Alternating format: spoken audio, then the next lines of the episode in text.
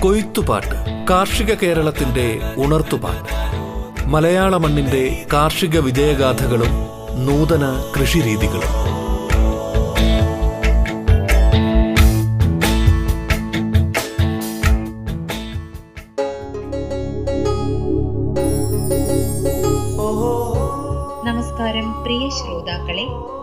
നാളികേര കൃഷിയിലെ ഉത്തമ കാർഷിക മുറകൾ എന്ന വിഷയത്തിൽ അഗ്രികൾച്ചറൽ ഓഫീസർ പ്രമോദ് സംസാരിക്കുന്നു.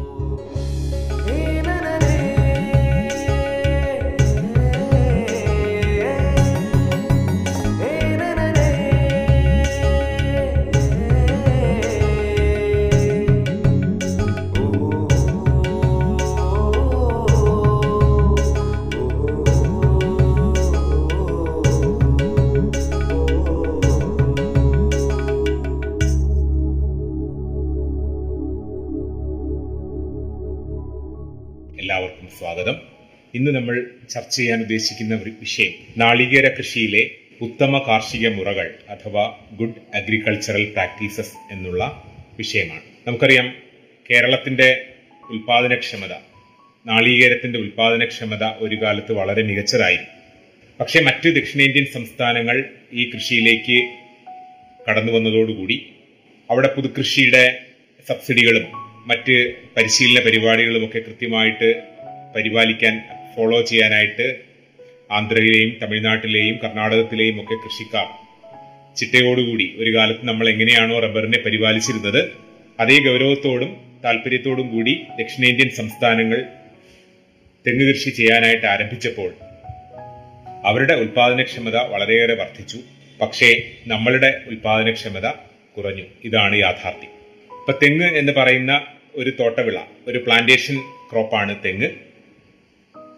അപ്പോൾ തോട്ടവിളക്ക് കൊടുക്കേണ്ട ഗൗരവവും പ്രാധാന്യവും പലപ്പോഴും തെങ്ങിന്റെ നടീലിനും വളപ്രയോഗത്തിനും കീടരോഗ നിയന്ത്രണത്തിനും ജലസേചനത്തിനും അതുപോലെ തന്നെ ഇടവിളകൾ കൃഷി ചെയ്ത് വരുമാന വർധനവിനും ഒന്നും നമ്മുടെ ശരാശരി കേരള കേര കർഷകൻ ശ്രമിക്കുന്നില്ല എന്നുള്ളതാണ് യാഥാർത്ഥ്യം. അപ്പൊ ഇന്നത്തെ വിഷയം ഇതാണ്. നമുക്ക് തെങ്ങിൻ തോട്ടങ്ങളെ എങ്ങനെ ശാസ്ത്രീയമായിട്ട് പരിപാലിക്കാം? നമ്മൾ ഇപ്പോൾ ചെയ്തു കൊണ്ടുവരുന്ന കൃഷി രീതികളിൽ എന്തെങ്കിലും പോരായ്മകൾ ഉണ്ടോ ഈ വിഷയമാണ് ഇന്ന് നമ്മൾ ചർച്ചയ്ക്കെടുക്കുന്നത്. അതിൽ ഒന്നാമത്തെ നമ്മൾ ഇനങ്ങൾ തിരഞ്ഞെടുക്കുന്നതിന്റെ കാര്യത്തിലാണ്. ഇപ്പോൾ കേരളത്തിലെ ഒരു ട്രെൻഡ് എന്ന് പറയുന്നത് മൂന്ന് കൊല്ലം കൊണ്ട് കായ്ക്കുന്ന തെങ്ങുണ്ടോ എന്നുള്ള അന്വേഷണമാണ്. അപ്പൊ അത് ആൾക്കാരുടെ വിചാരം എന്ന് പറഞ്ഞാൽ ഈ മൂന്ന് കൊല്ലം കൊണ്ട് കായ്ക്കുന്ന തെങ്ങ് അങ്ങ് കൊണ്ടുവച്ച് കഴിഞ്ഞാൽ മതി. പിന്നെ തെങ്ങ് തെങ്ങിന്റെ പാട് നോയിക്കോളും. മൂന്നാം കൊല്ലം ആവുമ്പോഴേക്കും അതിന് ചൊട്ടയിടും എന്നൊക്കെ ഉള്ളതാണ് ജനിതക ശക്തി മാത്രമല്ല ഒരു തെങ്ങിന്റെ വിളവിന്റെ ആധാരം എന്ന് പറയുന്നത് ജനിതക ശക്തിയോടൊപ്പം തന്നെ അതിന്റെ പരിപാലന മുറകളെയും ആശ്രയിച്ചിരിക്കും അതിന്റെ ഉൽപാദനക്ഷമത എന്നുള്ള കാര്യം മനസ്സിലാക്കണം. അപ്പൊ ഇന്ന് ഈ കുള്ളൻ ഇനങ്ങളുടെ പിന്നാലെയുള്ള ഒരു പരക്കം പാച്ചിൽ ഒരുപക്ഷെ നമ്മളെ വലിയ അപകടത്തിൽ എത്തിച്ചേക്കാം അപ്പൊ നമ്മൾ യഥാർത്ഥത്തിൽ എങ്ങനെയാണ് അതിനെ സമീപിക്കേണ്ടത്? തെങ്ങിന് പ്രധാനമായിട്ടും മൂന്ന് തരത്തിലുള്ള ഇനങ്ങളുണ്ട്. പൊക്കം കൂടിയ ഇനങ്ങൾ പൊക്കം കുറഞ്ഞ ഇനങ്ങൾ ഇടത്തരം പൊക്കമുള്ള ഇനങ്ങൾ. ഇംഗ്ലീഷിൽ ഇതിനെ tall varieties dwarf varieties intermediate height varieties intermediate varieties എന്ന് പറയാം. അപ്പൊ ഇതിൽ നമുക്ക് ഓരോ ഇനങ്ങളുടെയും പ്രത്യേകതകൾ എന്തൊക്കെയാണെന്ന് നോക്കിയതിന് ശേഷം അടുത്ത സ്റ്റെപ്പിലേക്ക് പോകാം.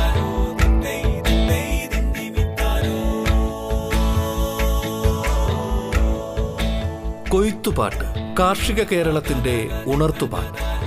മലയാള മണ്ണിന്റെ കാർഷിക വിജയഗാഥകളും നൂതന കൃഷിരീതികളും.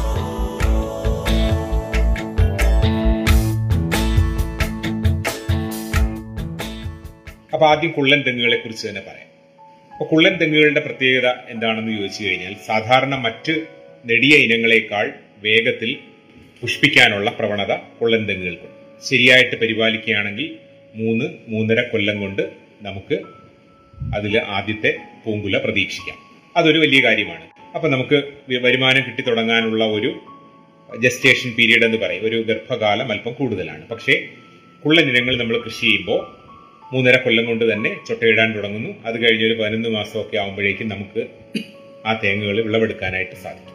പിന്നെ തേങ്ങ ഇടാൻ എളുപ്പമാണ്. നമുക്ക് പൊക്കം കുറവുള്ള ഇനങ്ങളായതുകൊണ്ട് തന്നെ നമുക്ക് വിളവെടുക്കാനായിട്ട് ഇനി ഒരു തെങ്ങുകയറ്റക്കാരന് കിട്ടിയില്ലെങ്കിൽ പോലും നമുക്ക് വിളവെടുക്കാനായിട്ട് മറ്റു വഴികളുണ്ട്. ഇനി കരിക്കിന്റെ ആവശ്യത്തിന് അത് കുറച്ചും കൂടി നല്ലതാണ്. അലങ്കാര ആവശ്യങ്ങൾക്ക് നമുക്ക് ഏതെങ്കിലും ചടങ്ങുകൾക്കൊക്കെ അലങ്കരിക്കുന്നതിന് മഞ്ഞയും ഓറഞ്ചും പച്ചയും നിറത്തിലുള്ള കരിക്കിൻ കുലകൾ വേണമെന്നുണ്ടെങ്കിൽ ഈ ഇനം നമുക്ക് തിരഞ്ഞെടുക്കാം. പക്ഷേ ഒരുപാട് പോരായ്മകളുണ്ട്. ഇതിന്റെ ആയുസ് വളരെ കുറവാണ്. ഇരുപത്തഞ്ച് മുപ്പത് കൊല്ലമൊക്കെ ആകുമ്പോഴേക്കും ഇതിന്റെ ഉൽപാദനക്ഷമത കുറഞ്ഞു കുറഞ്ഞു വരാനുള്ള പ്രവണത കാണിക്കുന്നുണ്ട്. അതുപോലെ മടലുകൾക്ക് ബലം കുറവാണ്. അതുപോലെ തന്നെ കരിക്കിന്റെ കരിക്ക് മധുരമുള്ളതാണെങ്കിലും വെള്ളത്തിന്റെ അളവ് ചില ഇനങ്ങളിൽ കുറവാണ്. ഉൾക്കട്ടി കുറവാണ്. കൊപ്ര റിക്കവറി കുറവാണ്. അതിലുള്ള എണ്ണയുടെ അംശം മറ്റ് ഇനങ്ങളെ അപേക്ഷിച്ച് കുറവാണ്. വരൾച്ചയെ ചെറുക്കാനുള്ള കഴിവ് കുറവാണ്. ഒന്നിരാടം കായ്ക്കുന്ന ഒരു പ്രവണത കാണുന്നുണ്ട്. ഒരു കൊല്ലം നല്ലോണം കിട്ടും. അടുത്തൊരു കൊല്ലം വിളവ് അല്പം കുറഞ്ഞു കാണുന്നുണ്ട്. ചെല്ലി കേട് വളരെ കൂടുതലായിട്ട് കാണുന്നുണ്ട്. അപ്പൊ ഇങ്ങനെയുള്ള പോരായ്മകളും ഈ ഉള്ളൻ ഇനങ്ങൾക്ക് ഉണ്ട്. അപ്പൊ നല്ല രണ്ട് മൂന്ന് ഗുണങ്ങൾ പറഞ്ഞു. മോശമായിട്ടുള്ള കുറച്ച് കാര്യങ്ങളും പറഞ്ഞു. ഇനി നമ്മൾ മനസ്സിലാക്കാൻ പോകുന്നത് ടോൾ വെറൈറ്റീസ് അല്ലെങ്കിൽ നെടിയ ഇനങ്ങളെ കുറിച്ചാണ് നമുക്കറിയാം നമ്മുടെ ദ്വീപ സമൂഹങ്ങളിൽ ലോകത്ത് പസഫിക് മേഖലയിലുള്ള എല്ലാ ദ്വീപുകളിലും ഏറ്റവും പ്രധാനപ്പെട്ട വിളവ് വിള എന്ന് പറയുന്നത് തെങ്ങാണ്. ഒരുപക്ഷെ ഈ തേങ്ങകൾ ഈ സമുദ്ര ജലത്തിലൊക്കെ വീണ് ഇങ്ങനെ ഫ്ലോട്ട് ചെയ്ത് ഏതെങ്കിലും സ്ഥലത്തൊക്കെ വന്ന് അടിഞ്ഞ് അങ്ങനെ കിടന്ന് മുളച്ചു വളരുന്നതാവാം. അതുപോലെ മണൽ മണ്ണിൽ സമൃദ്ധമായിട്ടുള്ള സോഡിയത്തിന്റെയും ക്ലോറിന്റെയും ഒക്കെ അംശം ഈ തെങ്ങിന്റെ വളർച്ചയെ പോസിറ്റീവായിട്ട് സ്വാധീനിക്കുന്നുണ്ടാവാം. അപ്പൊ ദ്വീപ സമൂഹങ്ങളിൽ ഏറ്റവും പ്രധാനപ്പെട്ട ഒരു വിള തെങ്ങാണ്. അപ്പൊ ഇതിൽ കോസ്റ്റൽ ഏരിയയിൽ പണ്ട് മുതൽ തന്നെ വളരെ വ്യാപകമായിട്ട് കാണുന്ന നമ്മുടെ വെസ്റ്റേൺ കോസ്റ്റിൽ അറബിക്കടലിന്റെ കോസ്റ്റിൽ കാണുന്ന ഡബ്ല്യു സി ടി അല്ലെങ്കിൽ വെസ്റ്റ് കോസ്റ്റ് ടോൾ എന്ന് പറയുന്ന വെറൈറ്റിയാണ് കേരളത്തിലെ നെടിയ ഇനങ്ങളിൽ ഏറ്റവും കൂടുതലായിട്ട് കാണുന്നത്. അതുപോലെ തന്നെ മറ്റൊരു ഇനമാണ് ലക്ഷദ്വീപ് ഓർഡിനറി എന്ന് പറയുന്ന ഇനം. അതുപോലെ തന്നെ ലക്ഷദ്വീപ് മൈക്രോ എന്ന് പറയുന്ന മറ്റൊരു ഇനം. അതുപോലെ സ്പൈക്കേറ്റ എന്ന് പറയുന്ന ക്രാഞ്ഞിൽ ഇല്ലാത്ത ക്രാഞ്ഞിൽ ആ, പൂങ്കുലയുടെ മെയിൻ തണ്ടിനോട് ചേർന്ന് തേങ്ങകൾ പിടിച്ചു നിൽക്കുന്ന ഒരിനമാണ് സ്പൈക്കേറ്റ എന്ന് പറയുന്നത്. അതുപോലെ വലിയ തേങ്ങകൾ ഒരു തെങ്ങിലെ ഉൽപാദനം മുപ്പത്തഞ്ചോ നാൽപ്പതോ തേങ്ങയായിരിക്കും പക്ഷെ തേങ്ങയുടെ വലിപ്പം കൂടുതലായിരിക്കും. അതിലെ കൊപ്രയുടെ അളവും കൂടുതലായിരിക്കും. അങ്ങനെയുള്ള ഒരു ഇനമുണ്ട്. അതാണ് കപ്പടം എന്ന് പറയുന്ന വെറൈറ്റി അപ്പം ഇങ്ങനെ തേങ്ങയുടെ വലിപ്പം കൂടുതലാണ്.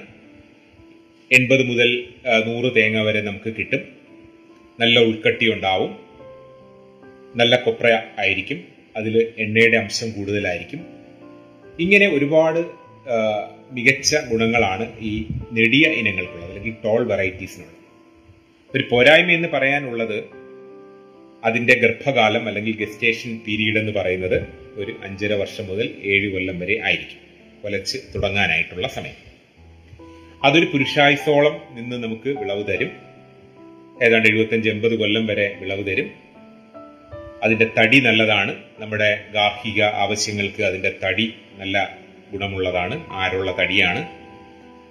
അതുപോലെ തന്നെ കരിക്കിന് നല്ല ഇനങ്ങൾ അതിൽ കാണാം. വരൾച്ചയെ ചെറുക്കുന്ന കഴിവ് കൂടുതലാണ്.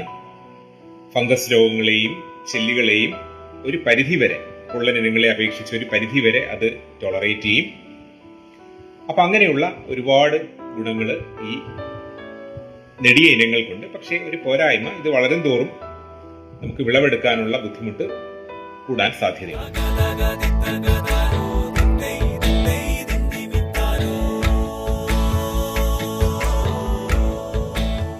കൊയ്ത്തുപാട്ട് കാർഷിക കേരളത്തിന്റെ ഉണർത്തുപാട്ട്. മലയാള മണ്ണിന്റെ കാർഷിക വിജയഗാഥകളും നൂതന കൃഷിരീതികളും. കൊയ്ത്തുപാട്ട് ഇടവേളയ്ക്ക് ശേഷം തുടരും.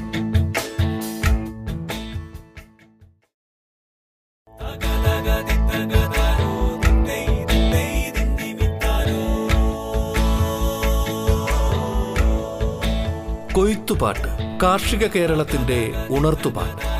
മലയാള മണ്ണിന്റെ കാർഷിക വിജയഗാഥകളും നൂതന കൃഷിരീതി അഗ്രികൾച്ചറൽ ഓഫീസർ പ്രമോദ് സംസാരിക്കുന്നു. തുടർന്ന് കേൾക്കാം കൊയ്ത്തുപാട്ട്. ഇനി ഇതിന് രണ്ടിനും ഇടയ്ക്കുള്ള ഒരു ഇനമാണ് ഹൈബ്രിഡ് ഇനങ്ങൾ അല്ലെങ്കിൽ സങ്കരന്മാർ സങ്കര ഇനങ്ങൾ.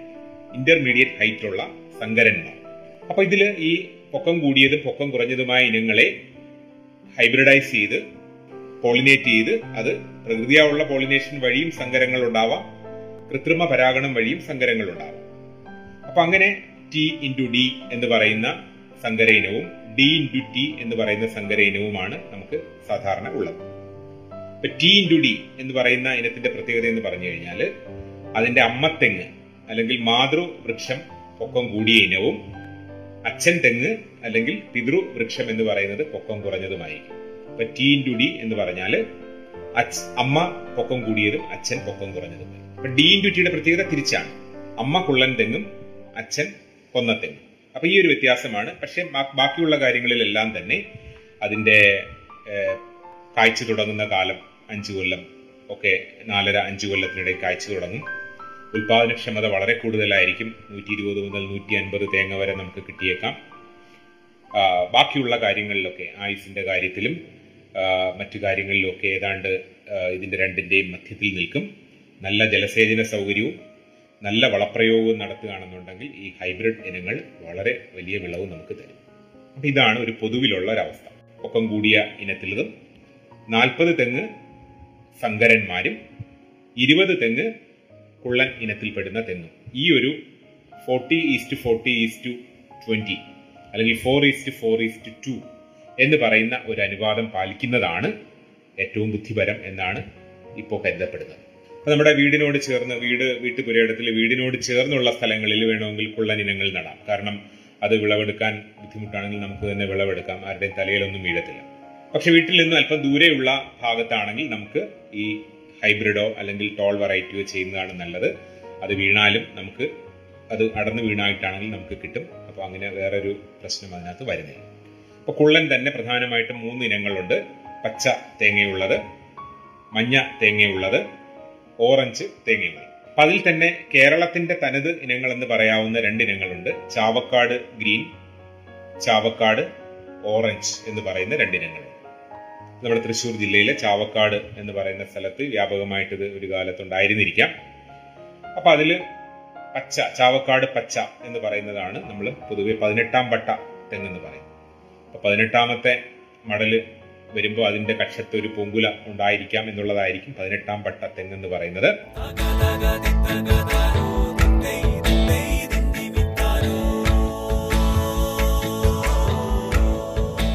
കൊയ്ത്തുപാട്ട് കാർഷിക കേരളത്തിന്റെ ഉണർത്തുപാട്ട്. മലയാള മണ്ണിന്റെ കാർഷിക വിജയഗാഥകളും നൂതന കൃഷിരീതികളും.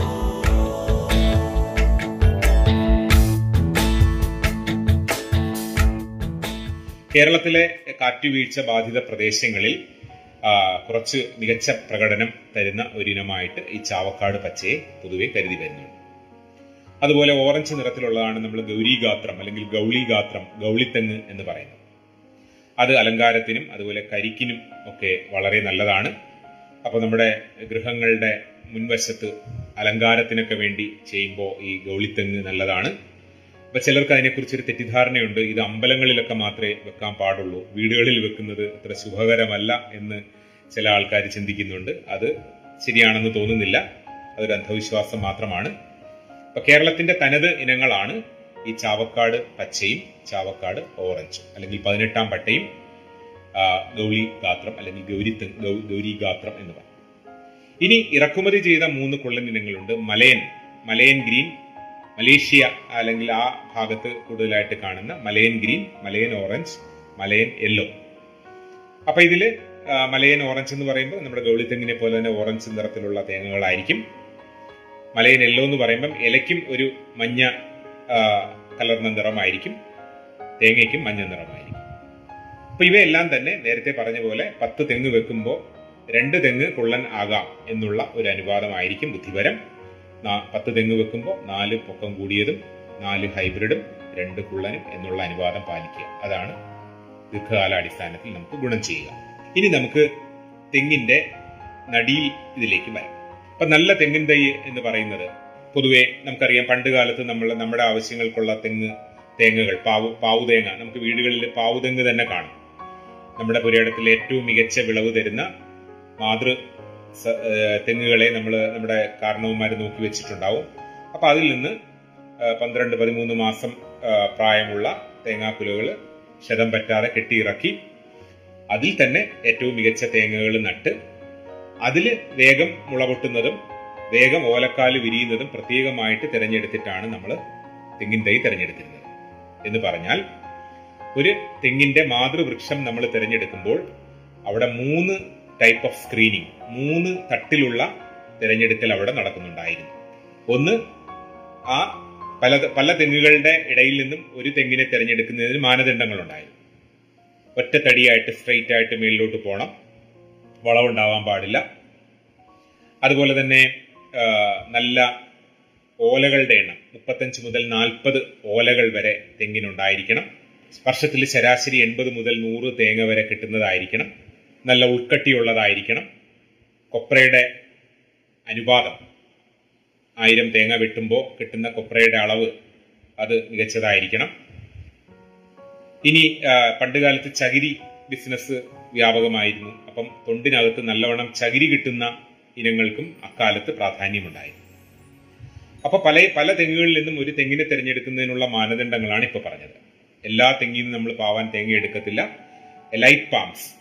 കുറേ പെത്തങ്ങുകൾ നിൽക്കുന്നതിൽ രോഗപ്രതിരോധ ശേഷിയിലും വിളവിലും ഫിസിക്കൽ അപ്പിയറൻസിലും ഏറ്റവും മികച്ച തെങ്ങുകളെ മാത്രമാണ് പാവുതേങ്ങ തെങ്ങുകളായിട്ട് നമ്മൾ എടുത്തിരുന്നത്.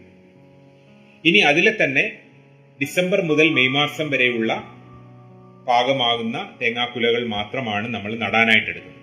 വർഷത്തിലെ എല്ലാ മാസവും വിളവെടുക്കുന്ന തേങ്ങാക്കുലകൾ നമ്മൾ പാകാൻ എടുക്കത്തില്ല. ഡിസംബർ മാസം മുതൽ മെയ് മാസം വരെ വിളവെടുക്കുന്ന പന്ത്രണ്ട് പതിമൂന്ന് മാസം പ്രായമുള്ള നല്ല മൂത്ത് പഴുത്ത തേങ്ങകളാണ് നമ്മൾ വിളവെടുക്കാൻ ഇത് നടിയിലിന് വേണ്ടി ഉപയോഗിക്കുന്നത്.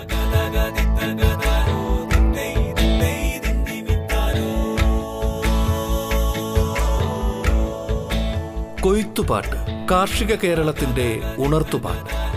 മലയാള മണ്ണിന്റെ കാർഷിക വിജയഗാഥകളും നൂതന കൃഷിരീതികളും.